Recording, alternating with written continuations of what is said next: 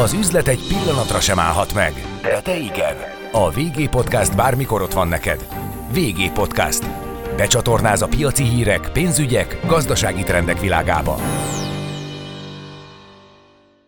Köszöntöm kedves hallgatóinkat, a mikrofonnál Szajlai Csaba, szakértő vendégünk pedig dr. Lentner Csaba, a Nemzeti Közszolgált Egyetem tanára, kutató műhely vezetője, közgazdász professzor. Köszönjük, hogy itt van. Jó napot kívánok! Beszélgetésünk apropóját az adja, hogy tegnap jelentősen megemelte a kamatszintet a Magyar Nemzeti Bank annak érdekében, hogy védje a magyar gazdaságot, a magyar forintot, hogy látja a tanár úr, milyen lépéseket, intézkedéseket tud tenni ezen felül még a jegybank, hogy a hazai kurzus nagyjából megfelelő sávban tudja maradni az euróval szemben? Hát az a döntés, hogy a Magyar Nemzeti Bank az egyhetes betéti rátáját 4,6%-ról 5,35%-ra fölemelte, vagyis 0,75%-os egyszeri emelés hajtott végre. Én azt gondolom, hogy jól szolgálja a forint árfolyamának a stabilizálását, ugyanis a ukrán háború hatására a korábban kedvező árfolyam egy kicsi meglódult, 383 forinton is volt a jegyzés a hét közepén, és ahogy megtörtént ez a lépés, forint elkezdett ismét erősödni, tehát mindenképpen a Magyar Nemzeti Banknak a kamadöntései hatással vannak a forintnak a árfolyamára, kedvező irányba, tehát képes a Magyar Nemzeti Bank a problémákat ezzel kezelni, hatékony megoldásnak tűnik, ugyanakkor arra is rá kell mutatni világosan, hogy a forint árfolyam mozgása, mint hogy az elmúlt 12 évben ez mindig is jellemző volt, úgy most is jellemző, hogy igen nagy mértékben nem a magyar gazdaság teljesítményének a függvénye. Tehát az, hogy a kamatemelési ciklus, amikor elkezdődött néhány hónappal ezelőtt a Magyar Nemzeti Banknál, akkor elindult a forintnak az erősödése, olyan 350, egy-két forintig lement 372-ről a forintnak az árfolyama. Most most igen, de az van, hogy a Magyar Nemzeti Bank egyrészt, hogy hiteles monetáris politikát folytat, és neki a Magyar Nemzeti Banknak nem is annyira a magyar gazdaságnak a kirengéseit kell kompenzálni, hanem a nemzetközi térből érkező támadásokra kell reagálni. Hogyha visszaemlékezünk ez a 2013 után is meg annyi, meg annyi megdöntési kísérlet volt a, a polgári kormány ellen, a hitelminősítők befektetése nem ajánlott kategóriába tartottak bennünket, nem, nem minősítettek bennünket följebb, no a 2013-tól a növekedés és a pénzügyi egyensúly a magyar gazdaságban egyidejűleg van jelen, tehát akkor is egy sikeres helyreállítási periódust hajtottunk végre, de hát később jöttek az elismerések, és hát a, én azt gondolom, mint ahogy a múltban, idáig az előző évtizedben, most is a ukrán háború hatására a Nemzeti Bank képes arra, hogy a forintot, a pénzünknek a vásárlóértékét stabilizálja. Tegyük hozzá, hogy nem pusztán a magyar forint gyengült, hanem más feltörekvő piacok devizái is könnyebb lenne euróval, hogyha euróval fizetnénk Magyarországon? Én tartom azt a véleményemet, hogy a euró önmagában, ha bevezetnénk, nem teszi nagyjá a nemzetet. Ahhoz, hogy euróövezeti tagállam legyünk, ahhoz a magyar gazdaság versenyképességének lényegesen kell javulni. Jelenleg ez a versenyképességgel mi kis hadilábon állunk, talán a válság alatt ez a versenyképesség nem is annyira kerül előtérbe, hiszen... Zárójelbe került, tegyük hát, hozzá. Zárójelbe került, nagyon, nagyon, nagyon frappáns ez a megjelölés, ugyanis az előző évtizednek a vége felé, amikor az extenzív helyreállítási periódusból az intenzív periódusba mentünk volna át, és itt a Magyar Nemzeti Banknak volt ez a illetve van is ez a 300 pontos, 320 pontos versenyképességi programja, amely a, a startup vállalkozásokat, a high-tech technológiának az erősítését, a KKV szektornak a felemelését erősebben szorgalmazta volna, akkor talán nem annyira történtek meg ezek a lépések, de 2020 tavaszától idestova két éve válságban vagyunk, és hát itt a túlélés a lényeg, hogy az eddigi eredményeinket megőrizzük, és ezen a gyógyuló bázison, hiszen jó a magyar gazdaságnak jelenleg is a helyreállítási folyamata, minél gyorsabban egy erős, újra erős gazdaság legyünk, és hát akkor majd a versenyképességre is lesz elegendő kapacitás, meg eszközrendszer, hogy ezzel javítsunk. Még erre visszatérünk, előtte azonban tudom, hogy nehéz most proficiát mondani, hogy mi vár ránk, de a jegybank azt mondja, hogy a pénzügyi stabilitásunk rendben van, a kormány azt mondja, hogy jók a gazdasági fundamentumok, ugyanakkor az orosz-ukrán háború mégiscsak befolyásolja a növekedési kilátásunkat, hogy látja, mennyiben fog kitérni az inga a korábban tervezethez képest? Hát én, én sajnos így a ukrán-orosz háború vonatkozásában itt nem csak Magyarországra, hanem az egész közép-európai, de az egész Európai Uniós térségre is a növekedési kilátásokat most nem látom annyira kedvezőnek, mert hogyha ez a háború elhúzódik, akkor hát egy súlyos humanitárius katasztrófa is bekövetkezik gazdasági puszti, pusztuláson, pusztításon kívül. Itt arra gondolok, hogy Ukrajna felől nem százezrek, hanem milliók fognak megmozdulni Közép-Európa felé, és ez bennünket is érinteni fog.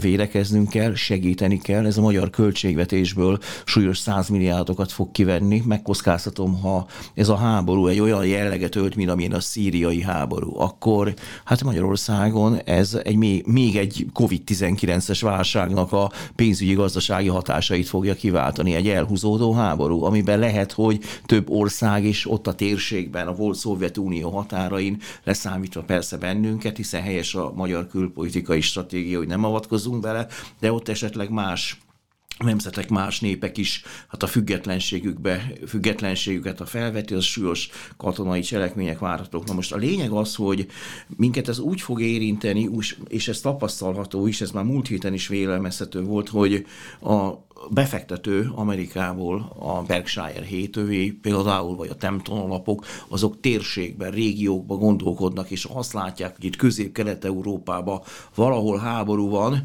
akkor ezek a befektetők az állampapír piacokra betett pénzüket, nem csak a magyarról, a lengyelről, a lengyelről, románról, a szlovákról is akár, vagy a más helyekről kivonják a pénzüket. Sajnos számolni kell azzal, hogy egy tőkekivonási folyamat az állampapírpiacokról Kelet-Európába, Közép-Európába elindul, a másik pedig hát a működő tőke befektetők is esetleg óvatosabbak lesznek. Lehet, hogy most beruházásokat el fognak halasztani. Tehát, hogyha mi Szabolcs megyé megyébe, ami egy dinamikusan fejlődő ipari térség, aki most jött volna mondjuk 2022-be oda befektető, az elgondolkodik, hogyha 30 kilométerre meg háború van, egy hadviselő ország a szomszéd, hogy akkor teszem azt vásáros naményba, befektesse a tőkéjét. Kell aggódnunk az energia válság apropóján, mármint nekünk magyaroknak, hogy lesz a gáz a következő időszakban, hiszen a hét híre mégiscsak az volt, hogy az oroszok korlátozott mennyiségben szállítják a gázt.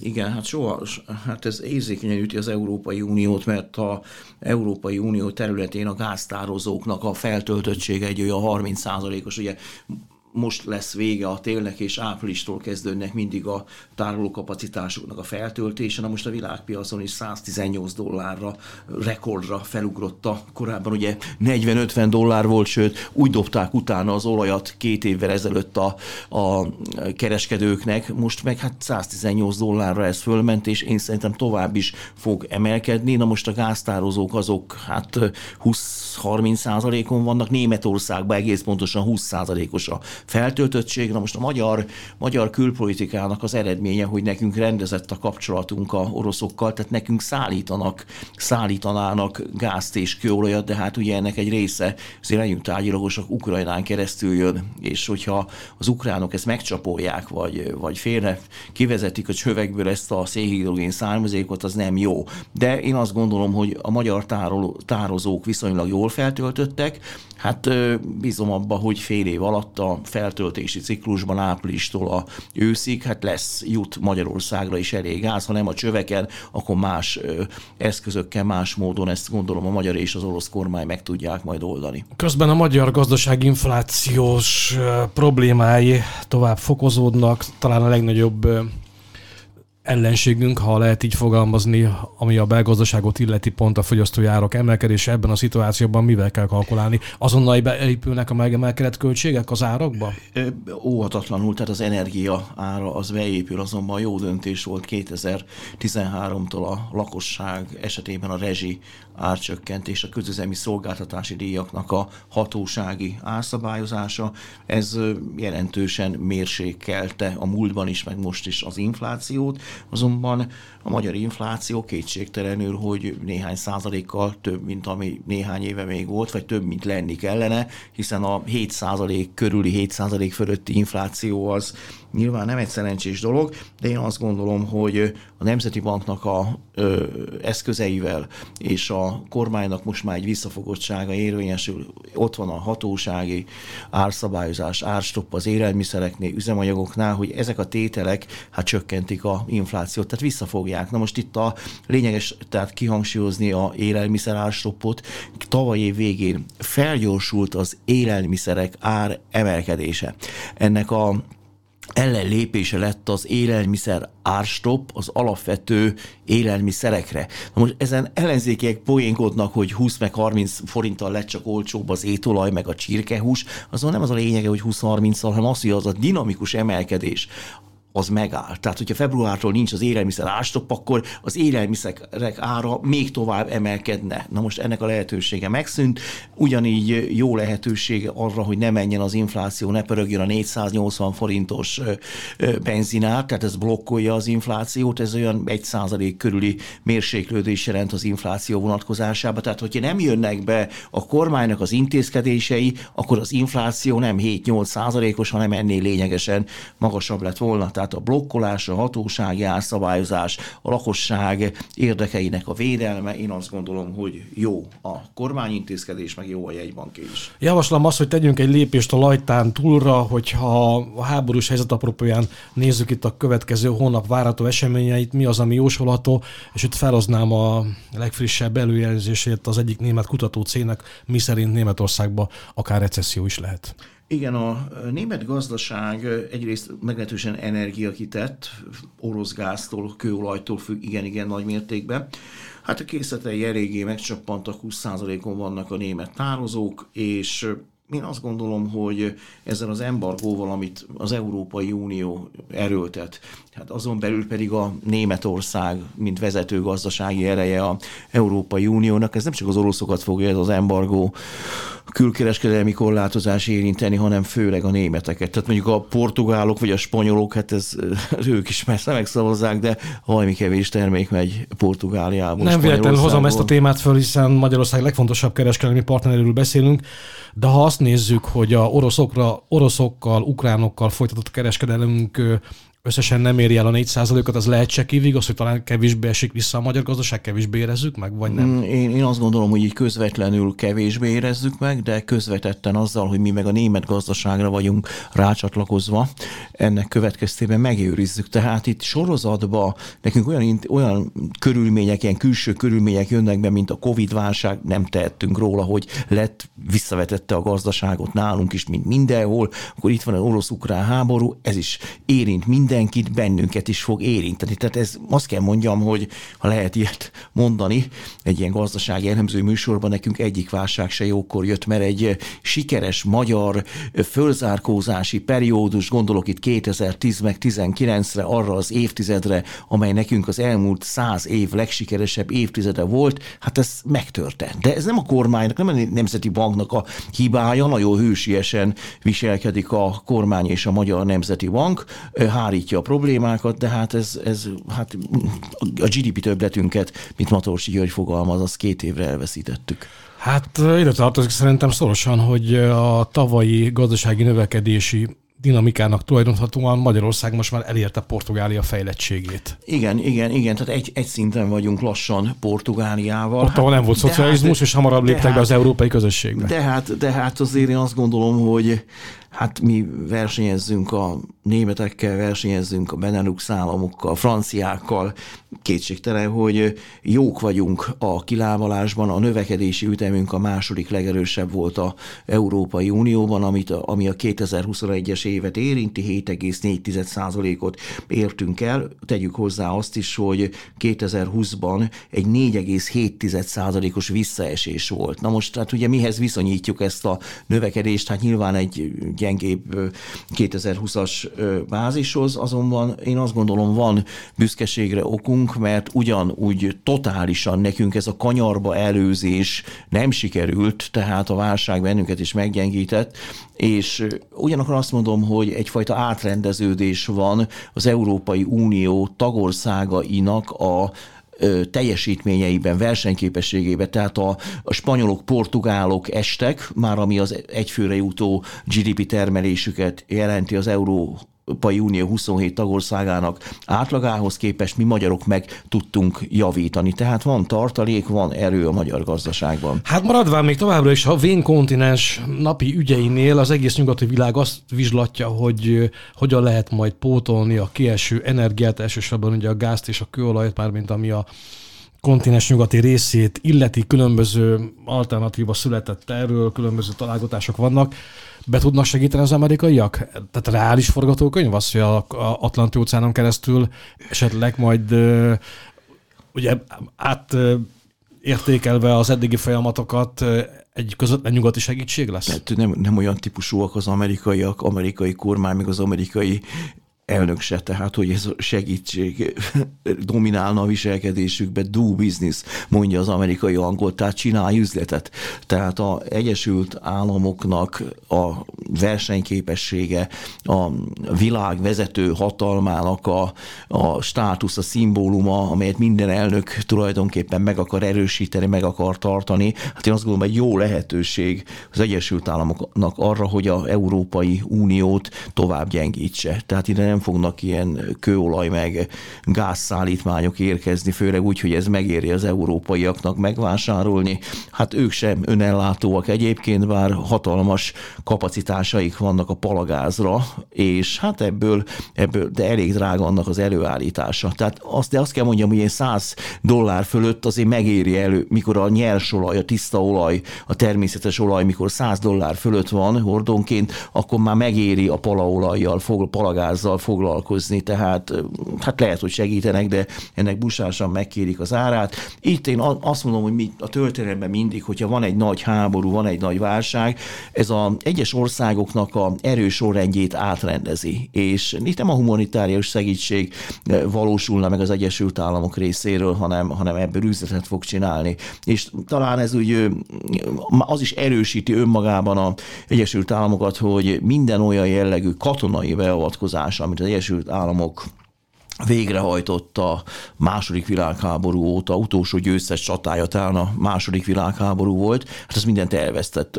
Kambodzsától, Vietnám, Szíria, Irak, de mindent elvesztett, Afganisztánból kivonultak. Na most itt egy lehetőség, most nem ő keveredik közvetlenül háborúba, meg nem is fog ebbe ő beleavatkozni katonai szinten a háborúba, hanem gazdasági üzletet fog csinálni a Európai Uniónak, Ukrajnának, Oroszországnak a gyengeségéből és a harcokból. Azt ígértem, hogy visszatérünk még a Magyar Euró témakörére, tekintettel arra, hogy már szóval tettük a fejlettséget, hogy Magyarország hol tart most, tehát nagyjából Portugália fejlettsége az, ami most már realizálható Magyarországon.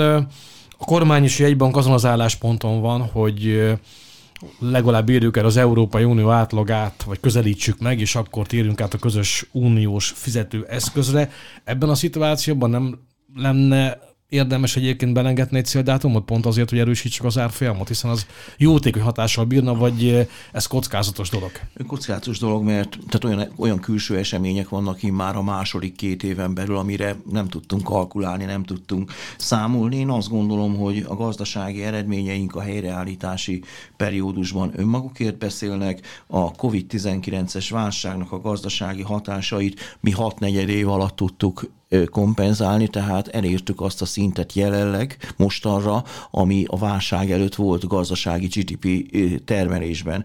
Csak hogy összehasonlítást tegyek, a 2008-as válság, amiben ugye sok minden közre játszott, nem csak a nemzetközi pénzpiacoknak a bankválság, stb. a meggyengülés, hanem a 2002 utáni hibás fiskális politika is egy fiskális válságot okozott. Na most ennek a helyreállítása, hogy elérjük azt a szintet, ami, ami a, még a annak idején a boldog békeidőben volt, ahhoz meg hat és fél, hat és fél év kellett. Tehát a hat negyed év jelenleg a helyreállítás, elérjük azt a szintet, ami a COVID-19 válság előtt volt, másfél év.